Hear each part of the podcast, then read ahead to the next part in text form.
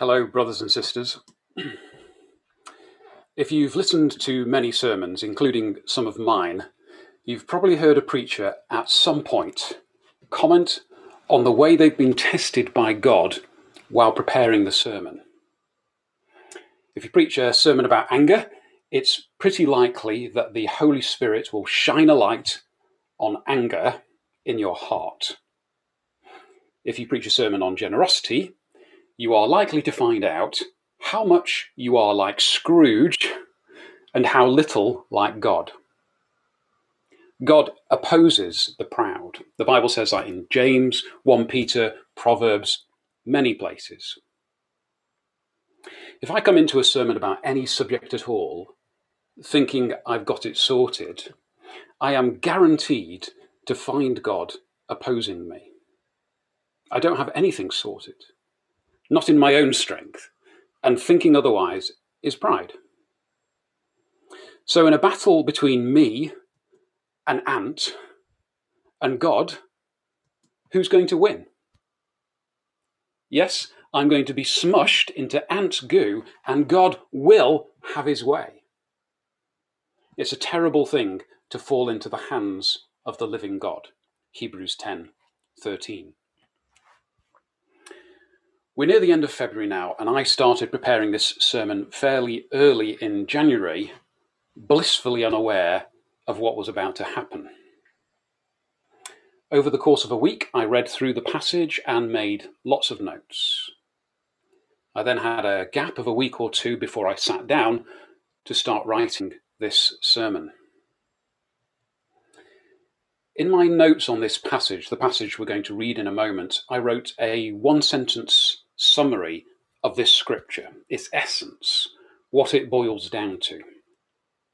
Here's that sentence We should weep over our sin and rejoice in our God. We should weep over our sin and rejoice in our God. Can you see where this is going? Do you think at that point when I wrote that sentence, I could honestly say that was true of me. Actually, when I wrote it, I wasn't really thinking about my sin at all, not in any serious way. And to be honest, I wasn't really rejoicing in God. So, guess what happened? Now, I'm not going to say that God sent the next few calamities specifically to break me, Rob Pomeroy, a fairly insignificant human in the scheme of things, let's be honest. All the same, break me he did. The next couple of weeks were bad, really bad. And I wasn't thinking about this sermon at all. The second coronavirus wave hit, and that meant our boys were back at home full time, two boys with special needs. This means less help overall with their care and more people in our house. Privacy is scarce. We had multiple issues with the care for Morgan, more stress. We had a really terrible night with poor Morgan, with both Sharon and I looking after him during the night. Our van broke down we had a very challenging interaction with one of the professionals involved in planning our boy's future. Our road flooded. Carers couldn't reach the house for 36 hours. One of Sharon's favourite aunts died. I had a really, really unpleasant medicine related experience and a few other difficult things happened. And I came to the end of that period of testing having wept, cried out to God, and yes, rejoiced in Him. I had the song, Is He Worthy, going round my head over and over again. You know, the song that has the repeated answer, He is. And this worshipful focus on Christ was the only way through a pretty dark period. Feeling broken, I looked at myself, I looked at how I am, the thoughts I entertain, the many parts of me yet to be transformed. And I didn't like what I saw without Christ. And I looked at Christ, and the tears streamed down my face repeatedly.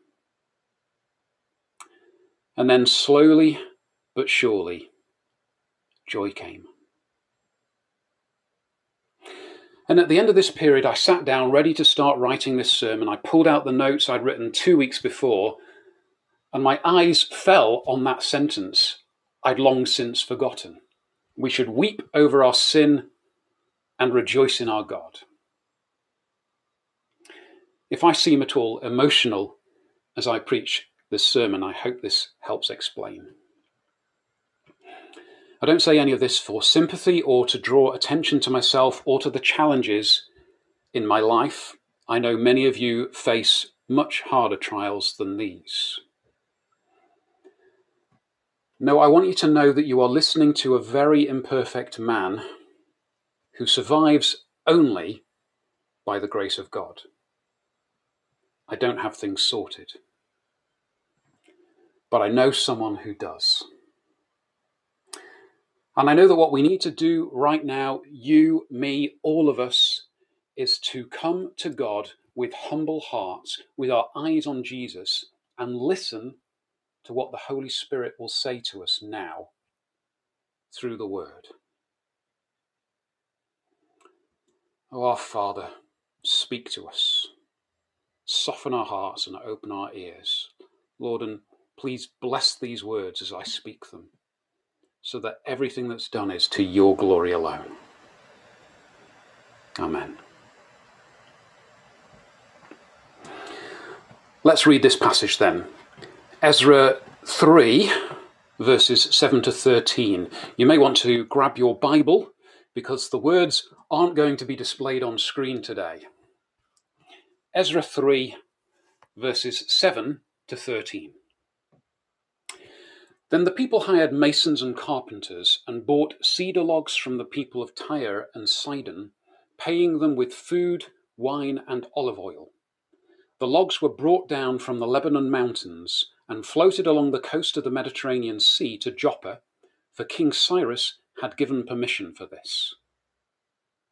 The construction of the temple of God began in mid spring during the second year after they arrived in Jerusalem the workforce was made up of everyone who had returned from exile, including Zerubbabel, Jeshua, son of Jehozadak, and his fellow priests and all the Levites.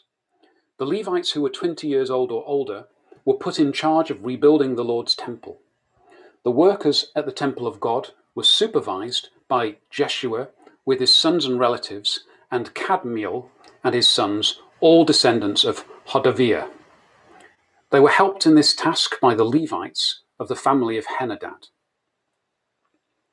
When the builders completed the foundation of the Lord's temple, the priests put on their robes and took their places to blow their trumpets. And the Levites, descendants of Asaph, clashed their cymbals to praise the Lord, just as King David had prescribed. With praise and thanks, they sang this song to the Lord He is so good! His faithful love for Israel endures forever. Then all the people gave a loud, a great shout, praising the Lord because the foundation of the Lord's temple had been laid. But many of the older priests, Levites, and other leaders who had seen the first temple wept aloud when they saw the new temple's foundation. The others, however, were shouting for joy. The joyful shouting and weeping mingled together in a loud noise that could be heard far in the distance.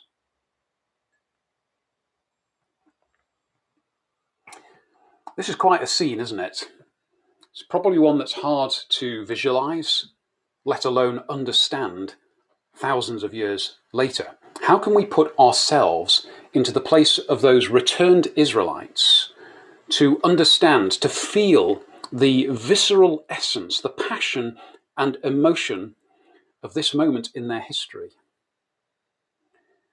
We have here a people who have been forcibly removed from their homeland.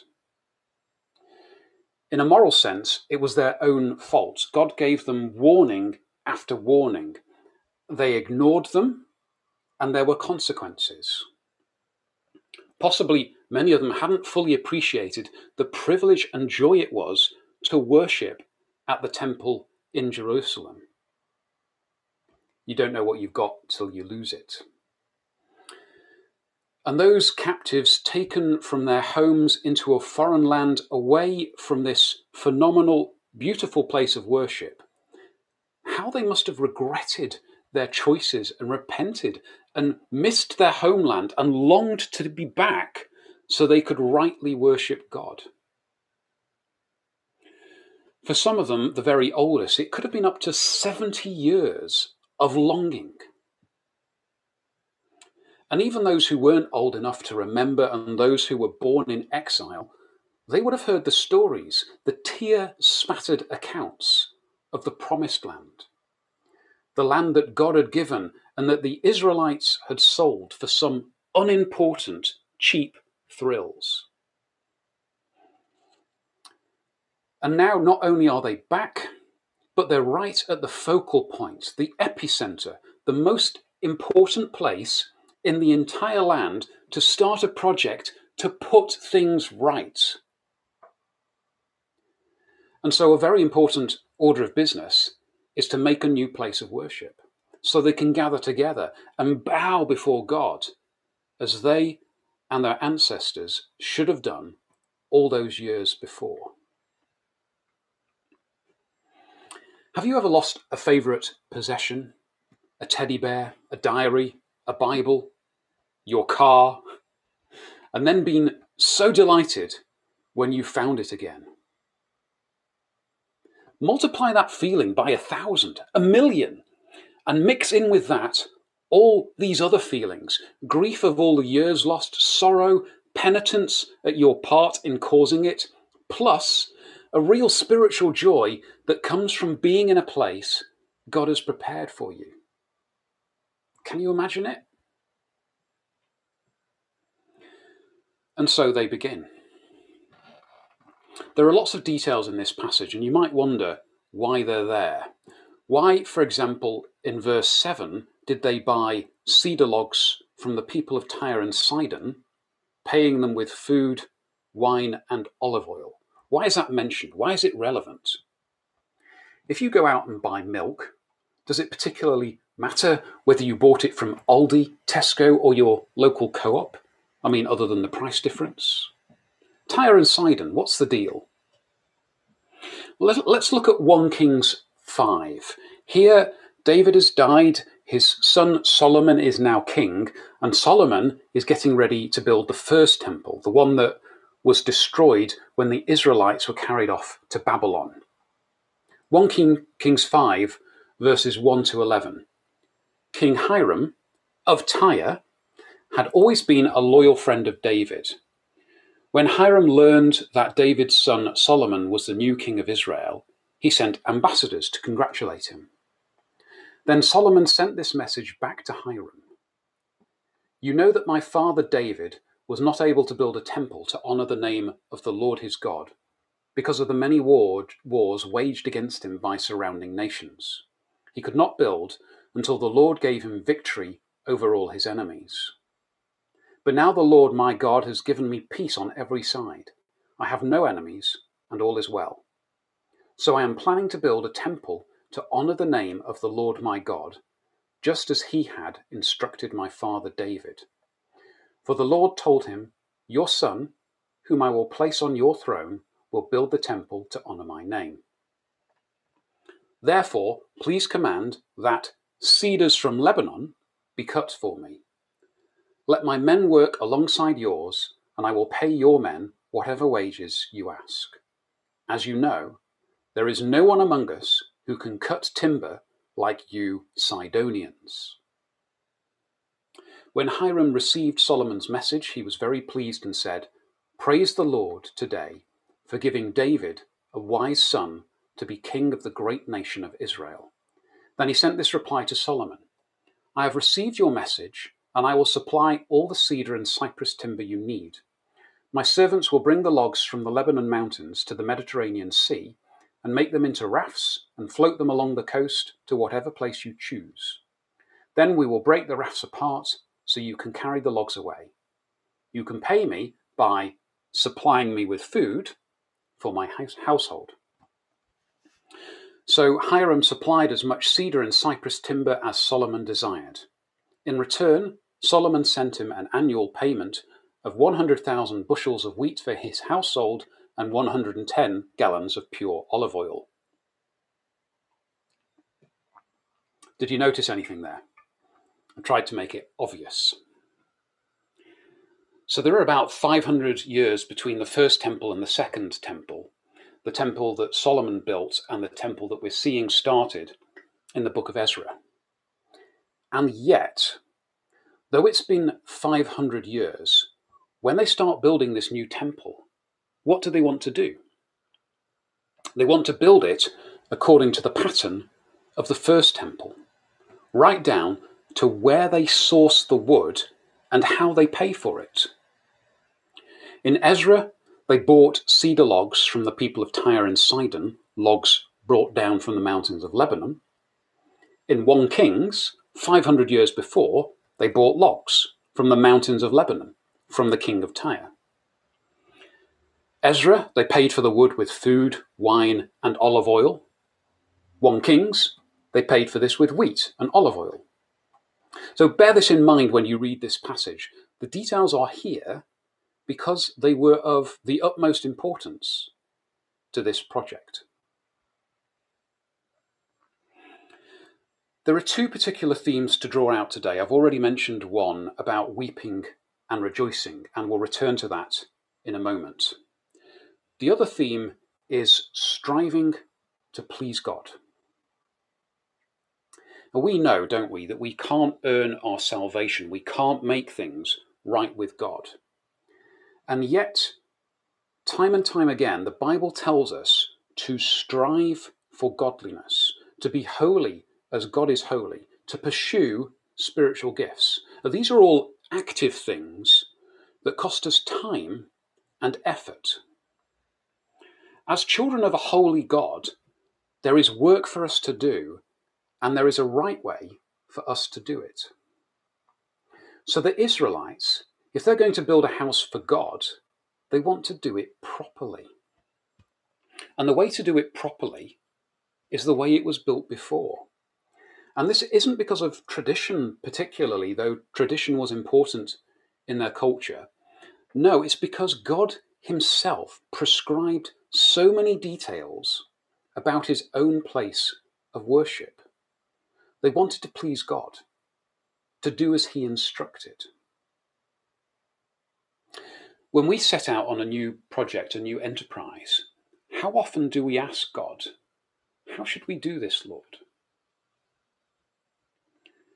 I changed jobs in August last year, and that was a great blessing. But did I explicitly say to God, Lord, how can I best serve you in this place? I didn't.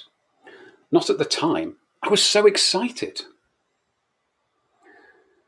Colossians 3:23 Work willingly at whatever you do as though you were working for the Lord rather than for people.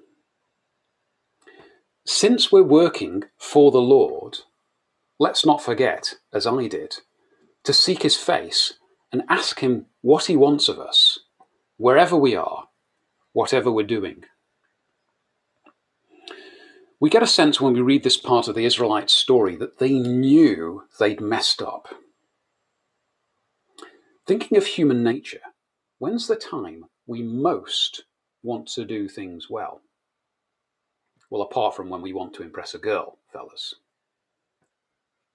It's when we've made a mistake, when we've blown it, when we know we've done something wrong.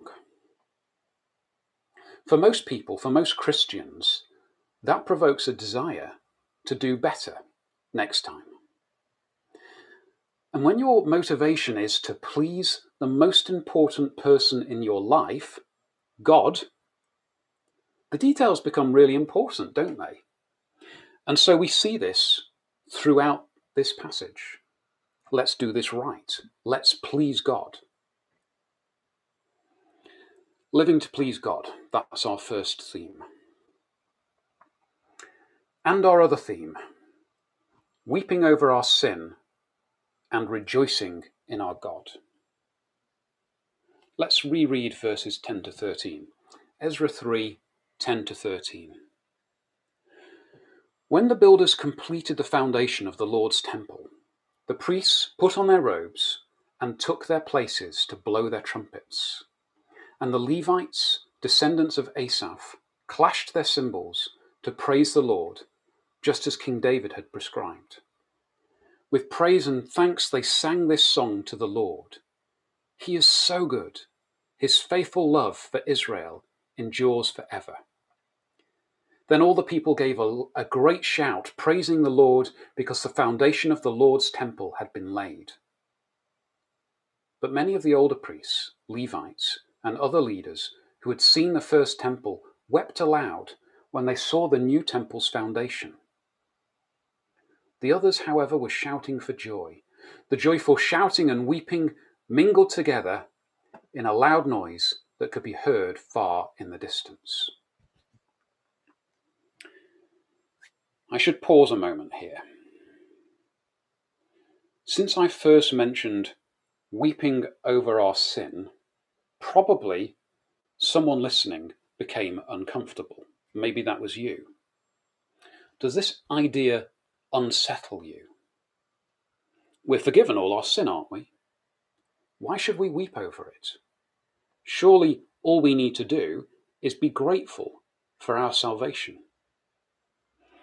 If you're thinking that, I understand where you're coming from. And yes, we must celebrate all that Jesus has done for us. And yet, weeping over our sin, our own sin, the sins of our families, the sins of our nation, the sin of the human race, we have strong scriptural support for this before and after the resurrection of Christ. We'll look at some of that scriptural support in a moment. But first, let me ask you this How can we be truly grateful for our salvation until we understand what we've been saved from? How can we fully understand grace until we appreciate how dirty, broken, and wicked we are, but for Christ? We don't like to think of ourselves as dirty or wicked. Speaking as a Westerner, that's not the Western way. It's certainly not the British way we mustn't let our culture rob us of a full appreciation of the mercy of God. The contrast between His holiness and our unrighteousness is absolute. The gap between His expectation and our achievement is a chasm that can't be bridged except by the cross of Christ. We don't need Jesus as a one time, single moment in history experience. We need Him every minute, every hour, every day. No one knew this better than the Apostle Paul. Here's agonizing over sin for you. Romans 7 21 to 24, he writes, I have discovered this principle of life that when I want to do what is right, I inevitably do what is wrong. I love God's law with all my heart, but there is another power within me that is at war with my mind. This power makes me a slave to the sin that is still within me. Oh, what a miserable person I am! Who will free me from this life that is dominated by sin and death? He's a miserable person. In other translations, he calls himself a wretched man. Yes, this is Paul, who had a profound understanding of how Jesus had saved him. He isn't weeping over his sin because he's forgotten about his salvation. He's weeping over his sin precisely because he remembers his salvation. The salvation throws the sin into starker relief. The stronger the light, the darker the shadows appear. Paul wasn't the only apostle to feel this way. Let's look at James 4. James chapter 4, verses 7 to 9. So humble yourselves before God, resist the devil, and he will flee from you. Come close to God, and God will come close to you. Wash your hands, you sinners. Purify your hearts, for your loyalty is divided between God and the world. Let there be tears for what you have done. Let there be sorrow and deep grief. Let there be sadness instead of laughter and gloom instead of joy. James is speaking to a congregation of believers, and he's telling them, even though they are saved, to humble themselves before God and to lament over their ungodliness. Weeping over sin is for believers. We don't talk about this much in the Western church, do we? Psalm 38, verse 18, David writes, But I I am deeply sorry for what I have done. Deeply sorry. This isn't an empty apology, a polite excuse, a formula of words we've been taught that magically puts things right. Deep sorrow. Deep sorrow. But let me be extremely clear here this isn't a self punishing or self indulgent kind of sorrow. This doesn't arise from looking at ourselves and saying, Oh, woe is me, what a mess I am. No, rather, I would suggest that the more we look to Jesus, the more we let his light shine on us, the more acutely we'll feel these occasional glances at ourselves. Our sorrow for our sin doesn't come so much from feeling our unworthiness as it does from seeing His worthiness. Jesus, make us more like you. Break us if you have to. And I know you have to. Make us like you, Lord. The two passages I just quoted from Romans and James, neither of them ended there where I finished the quotes. And I thank God that they didn't, otherwise, we would be left in a miserable state. In the final verse of Romans, Romans 7, Romans 7, verse 25, Paul says, Thank God! The answer is in Jesus Christ our Lord. So you see how it is. In my mind, I really want to obey God's law, but because of my sinful nature, I am a slave to sin. Thank God the answer is in Jesus Christ our Lord. And James continues, James 4, verse 10 Humble yourselves before the Lord, and he will lift you up in honor. He will lift you up in honor. The answer is Jesus, and he lifts us up in honor. Honor that we've done nothing to deserve. And so in the last two verses of Ezra 3, Ezra 3 12 to 13, it is no surprise now to read this one last time. But many of the older priests, Levites, and other leaders who had seen the first temple wept aloud when they saw the new temple's foundation. The others, however, were shouting for joy. The joyful shouting and weeping mingled together in a loud noise that could be heard far in the distance. Brothers and sisters, let our joy be mingled with our grief. Let us despise our wickedness and glorify our Saviour. Let's weep over our sin and rejoice in our God. Because here is the apparent contradiction we are not worthy, He is worthy, He makes us worthy. This paradox all our contradictions are resolved in Christ. In Him we rejoice. Our Lord and Saviour, we honour you. We ask for your help as we live for you, knowing that we can't produce anything of value in our own strength. But when we lean into your strength, Lord, the result is so valuable the building of your kingdom. And Lord, let us not glibly forget or gloss over our sins. They are many. We don't focus on them, God, but we do acknowledge that we remain people who sin. We live in a nation of sin, and we and our nation need you.